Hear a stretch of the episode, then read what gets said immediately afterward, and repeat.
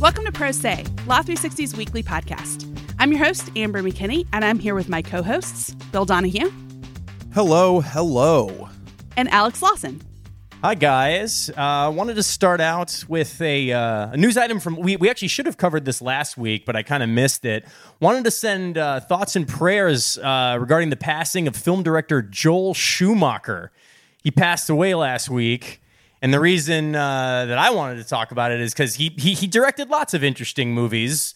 Um, A couple of between tough like Batman installments. yeah, well, like a lot of like it was always I always believe weird. one of which had had the the the suit with the nipples. had the nipples. Yes. Uh, He was always like weird, but still like very commercial, which you don't really see a lot anymore. But anyway, the reason I wanted to talk about it is because he directed two Grisham adaptations. Oh, right. Uh, that are favorites of mine. He directed The Client uh, with Susan Sarandon and Tommy Lee Jones, and then Yep. probably more famously, uh, Time to Kill, which we discussed on the Yeah, that's a uh, good one. on the Oscars Love it.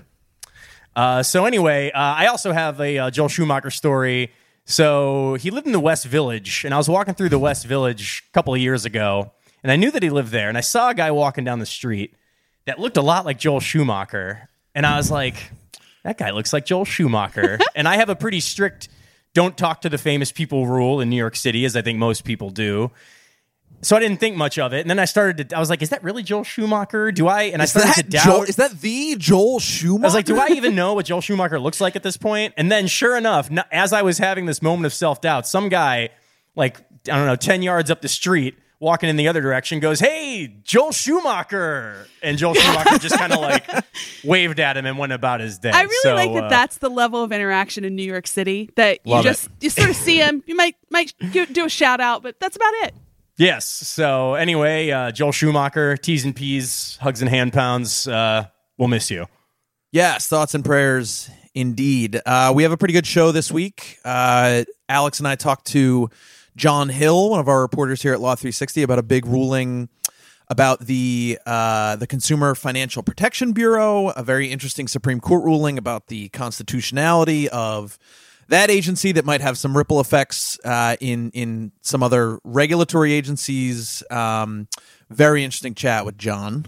Yes. Yeah, it's a, a real Supreme Court heavy show we have today, but not as heavy as we maybe would have thought because yeah. we're recording this on the beginning of July and the Supreme Court's not done with their term yet. I did see Yeah. uh, our our sister show, uh, the term. Their latest uh, show was titled "Where Are All the Opinions," which I really, really Look. enjoyed. when a name really fits, it really fits. Yeah, Um, there's there's there's big trying to finish my term paper at the end of the semester Right. vibes from the from the Supreme Court right now. So Yeah.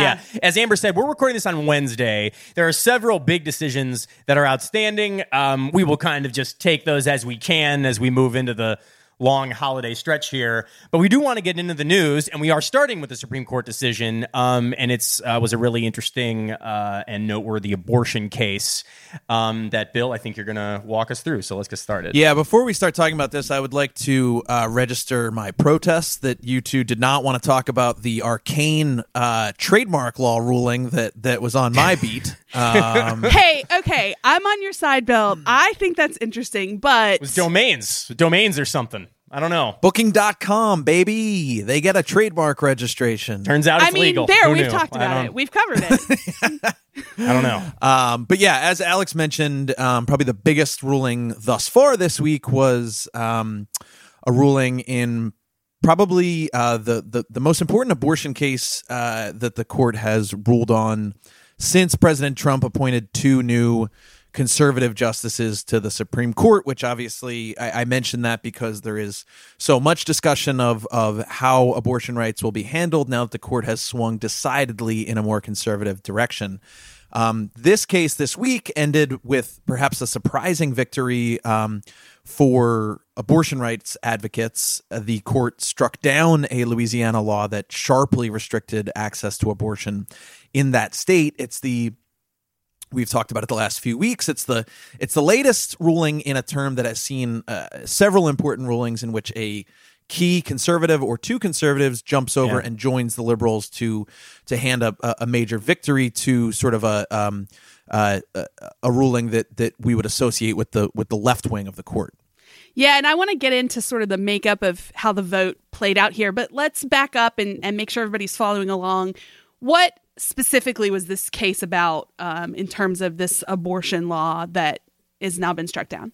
It's a case called uh, June Medical Services versus Russo, and uh, the challengers here were challenging a statute that would have required abortion doctors in Louisiana to hold admitting privileges at local hospitals. Um, that's basically a sort of formal relationship with a local hospital uh, that links the abortion clinic to that hospital. The challengers here say that this policy, i i you know, in practice, when it's put into effect, uh, severely limits access to to abortion in the state of Louisiana, uh, potentially leaving the state with just a single clinic that would have survived this this restriction. Um, the Louisiana law was almost identical to a Texas statute that was struck down in 2016 by the High Court in a case called uh, Women's Whole Health versus Hellerstedt um, in, in which the court said that a, a similar admitting privilege requirement uh, placed an undue burden, uh, which is the term of art under sort of key Yeah.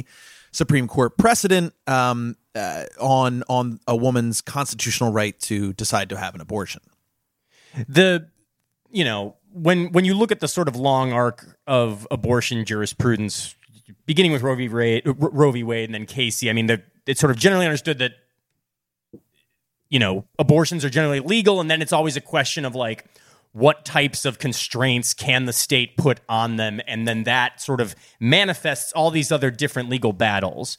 Um, and you've laid out exactly what the issue was here but if you're saying that it was similar to this or basically identical to this law that they struck down in 2016 the court is very picky about what is and isn't settled law. So what was the thinking on why it was taken up in the first place Well, it's and you've hit it. You've hit the nail right on the head here. That that was sort of what you just got at was sort of why people were closely watching this because yes, it seems strange that the court would take up this case based on the exact same thing when they struck down the same law in 2016. A lower appeals court basically went against that ruling in 2016 and upheld this Louisiana restriction. So, uh, you know, when the court the court then uh, took this case up, and it, and you know, abortion rights advocates were worried that the court, with as I mentioned earlier, two Yeah. newly minted conservative justices, was about to backtrack on that 2016 ruling, and potentially sort of start down the road the process of sharply restricting or even overturning Roe v. Wade. But we didn't have that happen this week. Instead, we had Chief Justice Roberts join with the liberal wing of the court in this ruling. So, why did Roberts do that? What, what did we say? In, what did he say in this decision? How did we get there? Yeah, so uh, Roberts uh, joined the four justices. He didn't he didn't, you know, it wasn't this ringing endorsement. He didn't even join their reasoning uh, for for the ruling. He wrote his own little concurring opinion that joined the um, the liberal justices purely in the outcome here, but not their reasoning, saying that uh, that he was bound by the doctrine of stare decisis by the previous ruling that had struck down the Texas law to also strike down this Louisiana law. He made a point to say that he had, uh, you know, that he had voted against the 2016 ruling, that he would have struck down the Texas law, and thus, you know, obviously would have struck down this law. But he has to follow the rules. The rule is stare decisis, and um, so it puts this case in the context of an ongoing debate that we've talked about on this show, and that everyone in the legal world has talked about, which is this, you know, back and forth grudge match over what does stare decisis mean, how much, Yeah. how much deference does the court have to give to its own previous precedents when they deal with contentious issues or things where the court wants to go another way when the ideological balance of the court shifts Uh, almost a philosophical discussion of of how does the court adhere to its own precedent this case sort of jumped right into that debate Yeah, I think we've talked about that quite a bit this term. It's really been sort of the the topic of the year. Um, and we even talked about in a s- in a different unrelated case, Kavanaugh had written a whole thing about like here's what the test for stare decisis should be. So they're all Oh, yeah. thinking about it a lot. Yeah. Um, so I mean, what in, in in terms of the takeaway from this, you know, there's there there's always some next looming legal battle over abortion access on the horizon. I mean, if we if we try to digest exactly what happened here, is like this is they tackled a similar law that they did four years ago and they struck it down just like they did then. What is the what is the read on on on the sort of on what comes next here? Yeah, I think it was sort of for the for for folks who were analyzing this, it was a little bit of, you know, whiplash. You see the the the if you're an abortion rights advocate, you see the the court come out and strike down this law. Obviously, that's the outcome that you wanted here. It it has followed several other rulings, the the the big immigration ruling on DACA, the the ruling on LGBTQ discrimination yeah. that seemed like liberal victories out of this term, but it it came with sort of a as people analyzed it and dug into it, it came with a, a, sort of a a more subtle uh, loss for for uh, the the folks that were pushing to strike down this law. Um, in his very brief uh, opinion, joining the liberals, Roberts specifically rejected a key piece of that 2016 ruling. He said that um, uh, the 2016 ruling had said that um, when courts are analyzing uh, an abortion restriction, they they should weigh that undue burden, but they should measure, they should balance that undue burden against the benefits or the lack thereof that the restriction provides. Um, mm-hmm. Roberts this week said in his little thing that that ruling had mischaracterized um, uh, the the key precedents when it comes to this stuff. You mentioned Casey, uh, yeah. is, is the precedent, and so Justice Kavanaugh, writing a dissent, jumped on that and said, "quote Today, five members of the court reject the the whole women's health cost benefit standard. This idea of balancing the um, you know the burdens imposed but or versus the the benefits. Mm-hmm. yeah. This really reminds me a lot. I mean you brought up daca a second ago and when we talked about that one we talked about um, the citizenship question on the census ruling. And this seems to fall in that almost that same bucket where you have a uh, some cons- more conservative justices siding with the liberals but it seems like a short-term victory because there's something in there that says like yeah but if we had another case that was just one drop different here's yeah, what we would they, do instead. They they they'll hone in on on procedural grounds yep. or some some sort of issue at the it, margins where this might survive on the merits if it yeah, were it, constructed it really feels in a like, different way. Feels yeah. like you're reading a roadmap almost. Yeah. Like what we would really I mean Roberts basically said like I didn't join in the 2016 ruling, so presumably if there was uh, one that was slightly different from what we sure. visited in this case, he would be on the side of uh, of upholding some abortion restrictions. So it, it's right. like he it's like he gave sort of the the steps for what he would be looking for in a case where he would do that. Right, and I mean I think that's been the takeaway that when the the when you remove when you change that standard, the cost benefit standard is what people were referring to it as.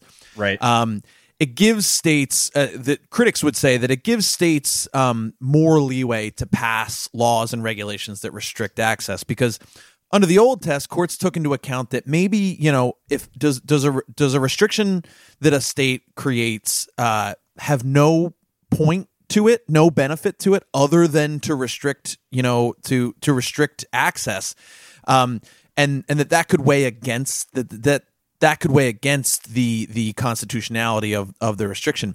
Now they can't do that, so the idea is here states and uh, could look at this and say, well, okay, we can craft new restrictions that that uh, that sort of fit with this, and that then new cases will come up before the court and potentially uphold those restrictions. So, as you mentioned, the the it's a big win for that that this rule was struck down, but um, for for some folks, they view this as potentially, you know, setting up the next case, the next sort of the long road ahead for how these cases will be handled by the court.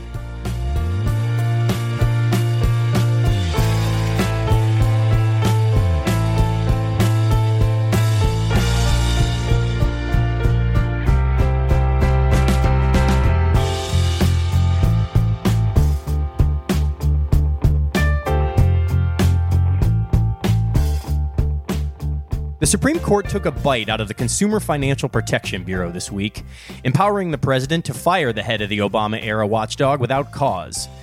The 5 4 ruling stopped short of wiping out the CFPB entirely, but may have opened the door for new challenges against supposedly independent federal agencies. Here to talk about the decision and its likely impact is Law 360 senior banking reporter John Hill. Welcome back to the show, John.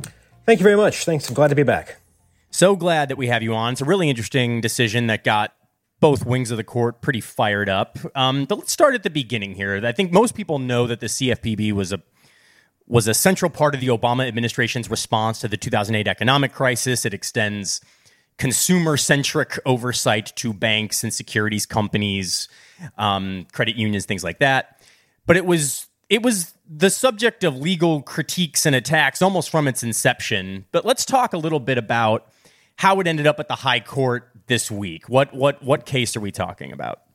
Yeah, so the case the case title is uh, Seila Law v. CFPB. And uh, this is a California law firm. Uh, Seila Law was a California law firm that uh, was being investigated by the CFPB. And uh, as part of that investigation, the CFPB served document demands on it that the firm didn't really want to respond to, felt that they were inappropriate, and so they had to challenge them in court. Uh, and that mm-hmm. ended up being sort of the basis for this entire lawsuit that eventually goes up to the Supreme Court. You know, that they raise objections to the document demands, and some of those objections include the CFPB itself is unconstitutional and so therefore has no authority to investigate us, throw these demands out. I had forgotten that this all began with the, by investigating a law firm. We talked. Uh, yeah. Uh, you you you you weren't here on last week's show. We talked about the perils of being a landlord and renting to law firms. I guess these are the perils of investigating a law firm. if you're an independent federal agency, you might open yourself up to attacks about your about your charter. Um, but what what was the crux of their constitutional argument? They were saying it's it, it has too much power for an independent sort of government uh, wing. Well, that, that, basically is it, and this is this is an argument uh, that really goes back to the very creation of the bureau. Um, this has been raised a number of times in a number of cases in a number of places for years now. So this is not really something that just came up in this case, but is sort of the uh, you know the latest and greatest example of this. Uh, so the argument really does come down to the CFPB is too powerful for an independent agency headed by a single director. And mm-hmm. that's that's really you know the, the single director became kind of the uh, right. big yeah. objection that a lot of people had to it because if you look at the CFPB, it does have just one person at the top. In this case, Kathy Kraninger, who is now a Trump appointee. Um, but uh, you know, other agencies like the Federal Reserve or the Securities and Exchange Commission, really almost all the other financial regulators are headed by what they call multi-member commissions. You know, boards, groups of of people yeah. who are appointed and eventually you know roll off as their terms expire. But you know, you have kind of a mixture of Republican and Democratic appointees. So the reason why we're talking about it this week is because we got a decision. Uh, it was a five-four ruling along pretty conventional ideological lines what did the majority say here? Walk us through what the court's reasoning was when it came to those arguments. Yes, so so the the central really holding of this case is that the CFPB director's for cause removal protection itself is unconstitutional. So, you know, the CFPB has a single director. This person is appointed by the president, confirmed by the Senate. However, the president cannot fire this person without cause. And it's that without cause part that causes a lot of consternation for people because it's, it's seen as, uh, taking away the president's power to execute the laws, to carry out his constitutional responsibilities, to make sure that the laws are carried out. And if you know you you don't have that ability to uh, control who is actually you know exercising this authority on your behalf, you know, by firing that person, then you don't really have the ability to carry out the laws the way the Constitution assigns that responsibility to the president. So, so that that was a that was a feature, not a bug, right? I mean, that was part of this. You know, we're creating an agency that's going to have real power and be really independent. It's just interesting that that you know that is ultimately what what was at the root of of the problem here that that got before the court. Exactly. That really is one of the, the primary bases for the CFPB's independence. It's that, it's that for cause removal power, which means that the appointee can, you know, do what that person feels is necessary to, you know, be a consumer financial regulator without having to worry about interference from the president, you know, without having to worry about making the president mad and possibly getting fired. Uh, you know, you want this person to have full latitude to do what this, what he or she feels is necessary. So the problem with that, however, that the Supreme Court finds is that this conflicts again. This creates a, a, violation of the separation of powers. That you know Congress, in creating an agency that is protected in this way, has taken some of the president's authority away. Has, you know unduly interfered with the president's ability to carry out um, you know, the constitutional responsibilities of the office. And that is really what the court agreed with in this decision. You know, agreed with that longstanding criticism of the Bureau that, again, for cause removal is inappropriate. We will talk a little bit about what they about what they didn't do because this is kind of a kind of an interesting decision that way. But like we said, it was a five four decision, and that often gives us some pretty inter- uh, um, interesting dissents. You've said that the majority it was Roberts, right, who had the majority opinion. That's right. Yes. Yeah. So Roberts wrote the majority. We had Kagan in the dissent. Um, who who took a different view? What did uh, I mean? What did what did she, you know, speaking on behalf of the of, of the liberal wing, have to say about the about the about the majority holding? Well, first of all, I want to say that uh, you know compliments to her for for her opinion. Uh, very saucily written, a fun read. You know, actually, you know, I, I had a great time reading that, which is not. I would say you know, I think you have to put a dollar in the uh, what'd you say, stinging dissent? What'd you say? I, I strident. You use scathing. some amount of yeah something sharply worded. Sharply worded. There you go. Yeah. okay. So so what did she say? So yeah, so her her her view here is that you know really this this is nothing special. You know the CFPB is new, but the idea that Congress can create regulators that are somewhat cabined off from the president's ability to fire them is nothing new. Uh, this she she talks about the history of different you know regulators that have come throughout time. You know, not necessarily in the financial space. I think one of the ones she mentions is the Railroad Commission from like the Civil War era. Yeah. But you know, basically, this is something that's been done for a long time. This is not some sort of unprecedented agency you've got here. And you know, she she talks about the other instances in which the court has actually upheld. Uh, agency restrictions like this. So, so there have been examples in the past, most notably in Humphrey's Executor, which is a case from the 30s, where the Supreme Court actually upheld for cause removal restrictions placed on agency heads. In this case, it was the FTC at the center of this case. The FTC oh. is a commission, and that is one of the, the uh, again, distinguishing factors that led the majority to rule against the CFPB. They said, mm-hmm. well, you're not a multi-member commission. You're yeah. a single director-led agency. Therefore, you don't get covered by Humphrey's executor. But, you know, Kagan makes the point that this is, this is, uh, really a difference, you know, that makes no real difference. Uh, that that there it's a are, distinction without a difference. Exactly. Right. Yes. Yeah. Yeah. This is not really that important, um, and there are other forms of uh, checks that exist on the CFPB that help to make sure that that you know even if the president can't fire the director, it's not some you know completely you know off the rails independent you know power nexus that is wholly unaccountable to anybody. You know that, that she really mm-hmm. does not see that and uh, you know feels that when you do start to put these really strict structural limits on well this is fine you know, can't be multi-member you got to be this you start to hem the Congress in to a degree that you're actually interfering with a congressional authority. You're, you're, you're, you're, second guessing them in a way that's inappropriate, and you're also removing their flexibility to respond to changing circumstances. Uh, in this case, you know, Congress felt a need to respond to the financial crisis by creating the CFPB. If you don't have that flexibility, well, then who knows what kind of situation we might encounter in the future where suddenly you've boxed the Congress in, right. they can't do what they need to do. I'm not violating the separation of powers. You're violating, You're violating. the separation of powers. yeah. It's, it's um, actually, you know, it's you made that point, but it's actually, uh, you know, uh, interesting to see how much they do kind of respond to each other and where Kagan yeah. really goes in this long They're historical, dialogue. this long historical tangent that is, I think she's trying to kind of, uh, you know, throw her weight around as a historical expert, you know, where, where I think this has often been seen as the high ground that the conservatives have held on this position, yeah. saying it's completely unaccountable and, and unprecedented. She really tries to, to make that case that it isn't.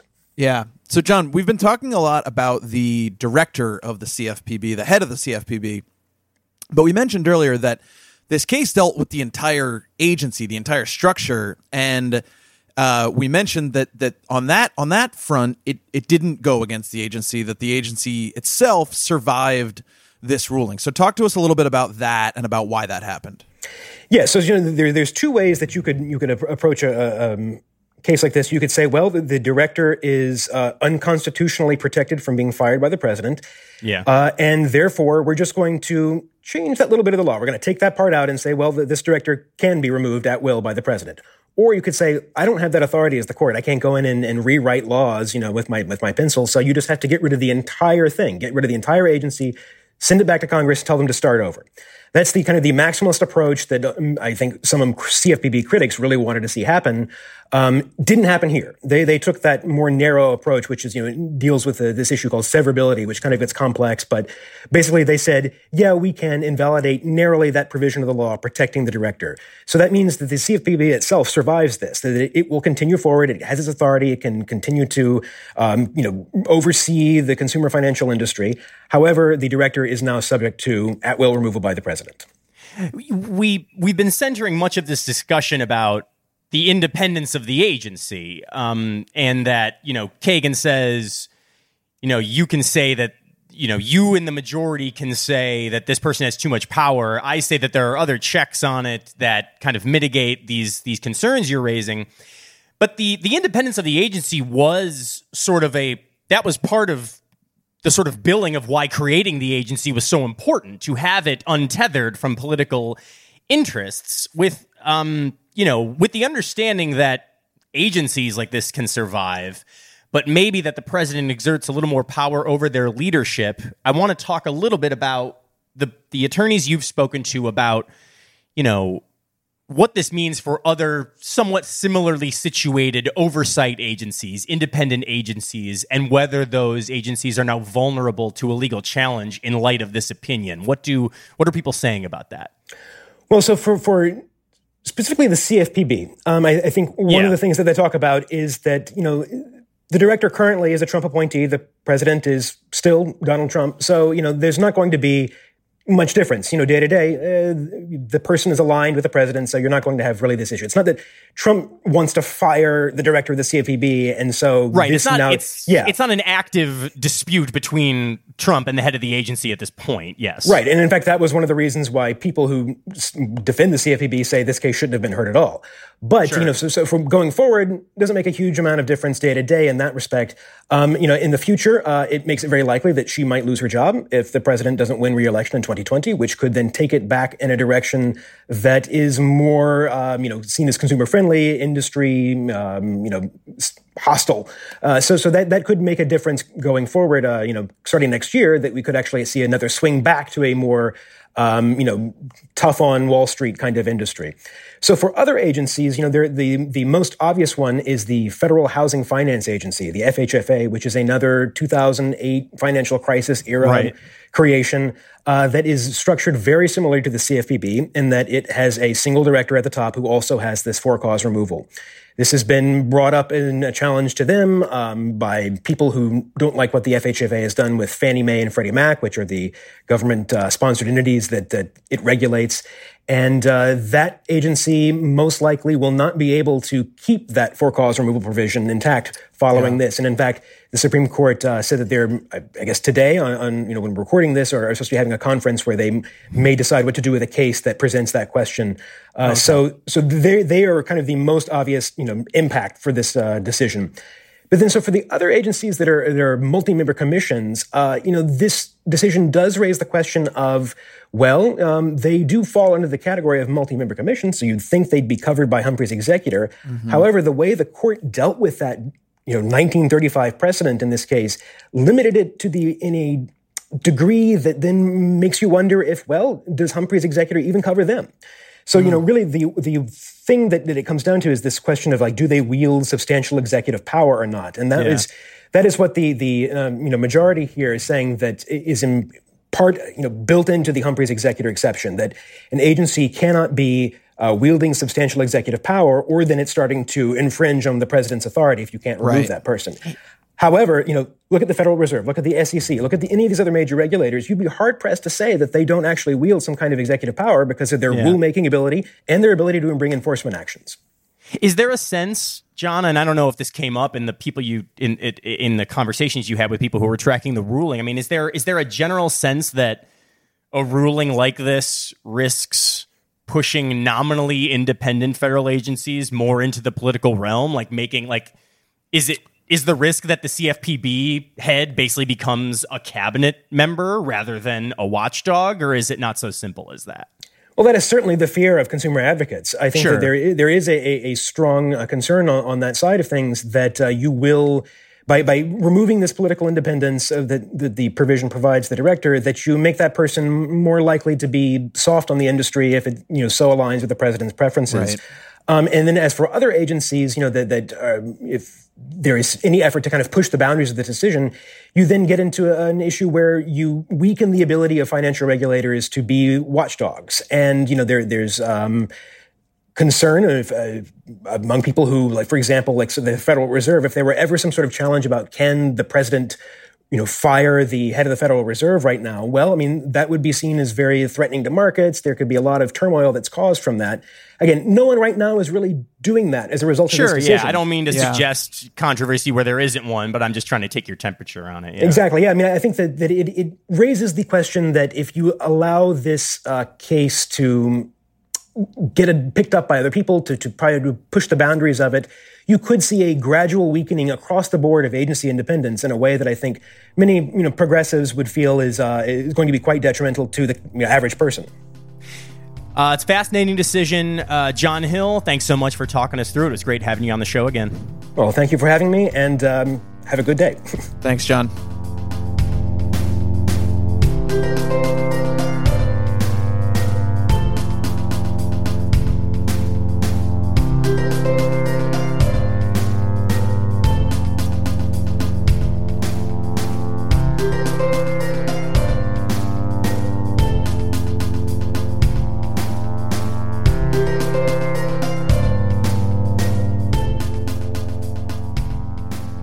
We like to end our show is something offbeat, and um, we have one that surprised me that there were lawyers involved. Yeah, you've you've really hit on when, whenever there's a really viral news story these days. Pun not intended in in, uh, in COVID times, but whenever there's a whenever there's a news story that really dominates, specifically Twitter, I'm always like, okay, well, that's pretty interesting. And then when it comes out that the people involved are attorneys or judges or whatever, and then it's just like, oh man, this is this is going to be on Pro Say now. By now, you've definitely seen the photos, the videos, the memes. Um, there were two uh, re- uh, residents of the of the city of St. Louis who pointed guns at protesters outside their house over the weekend. It was very bizarre. It was a little unsettling, and as I say, it turned out that they were uh, personal injury attorneys. So that's why we're talking about it. Yeah, I mean, I think the imagery was really shocking, seeing like the pictures and and all of that of them standing with guns, and it it was it left you feeling really not great about the Accidentally- state of America. Accidentally pointing them at each other, just looking like they had never really held a gun before. Not, It was it was tough not stuff. good stuff. Yeah. So, I mean, basically, St. Louis is like any other city in America right now. There are lots of protests over police brutality. Um, and protesters were marching to the home of St. Louis Mayor Lyda Krewson in the city's Central West End neighborhood on Sunday. And at some point, they got into a confrontation with two personal injury attorneys who are who are named Mark and Patricia McCloskey, who uh, emerged from their uh, frankly ridiculous looking house um, and began pointing guns at the protester. Uh, Mark McCloskey had what looked to be uh, a, a semi-automatic rifle, and his wife had uh, the type of shiny silver-plated pistol that I thought only existed in John Woo movies, but apparently exists in real life.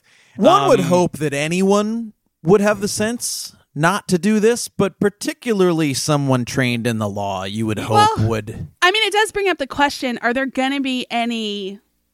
Is there is there blowback? Will there be any charges? Did they do anything they could get in trouble for here? Yeah. Um. So I mean, everybody wrote a version of the same story. It was obviously like it made for in- incredible imagery. I'm sure you've seen the pictures by now. Our own Peter Kang uh, talked to a St. Louis University law professor about the likelihood. Oh, and, and I should say there are investigations underway by authorities of both the protesters and the attorneys. Uh, but Peter talked to um, a a law professor at St. Louis University who said that the homeowners are likely to be covered by something in Missouri law that's called the Castle Doctrine which is sort of like a version of a stand your ground law or like the the, the right Sort of to- ironic pro- because their house their house looked like a castle. it literally looks like a castle um, and it's basically like the idea that you know you're allowed to, to defend your domicile with lethal, with lethal force if you feel some some threat and missouri has specifically extended its castle doctrine to cover not just the inside of your home but also your front yard which may be covered by this so that was an Gotcha. interesting bit of uh, um, bit of color in Peter's story. But yeah, um, bizarre scene. Uh, don't know how much else we can add. Uh, these people are personal injury lawyers. Luckily, nobody got hurt. I guess uh, we can we can say that. Small silver lining there. Yeah. Yeah, but you know, just uh, just another slice of the absurdity of the American experience. Uh, uh, wild to see. Well, that'll about wrap us up for today. I think. Uh, thanks for bringing that story, Alex, Thank you. and thanks for being with me, Bill. See you again next week, guys.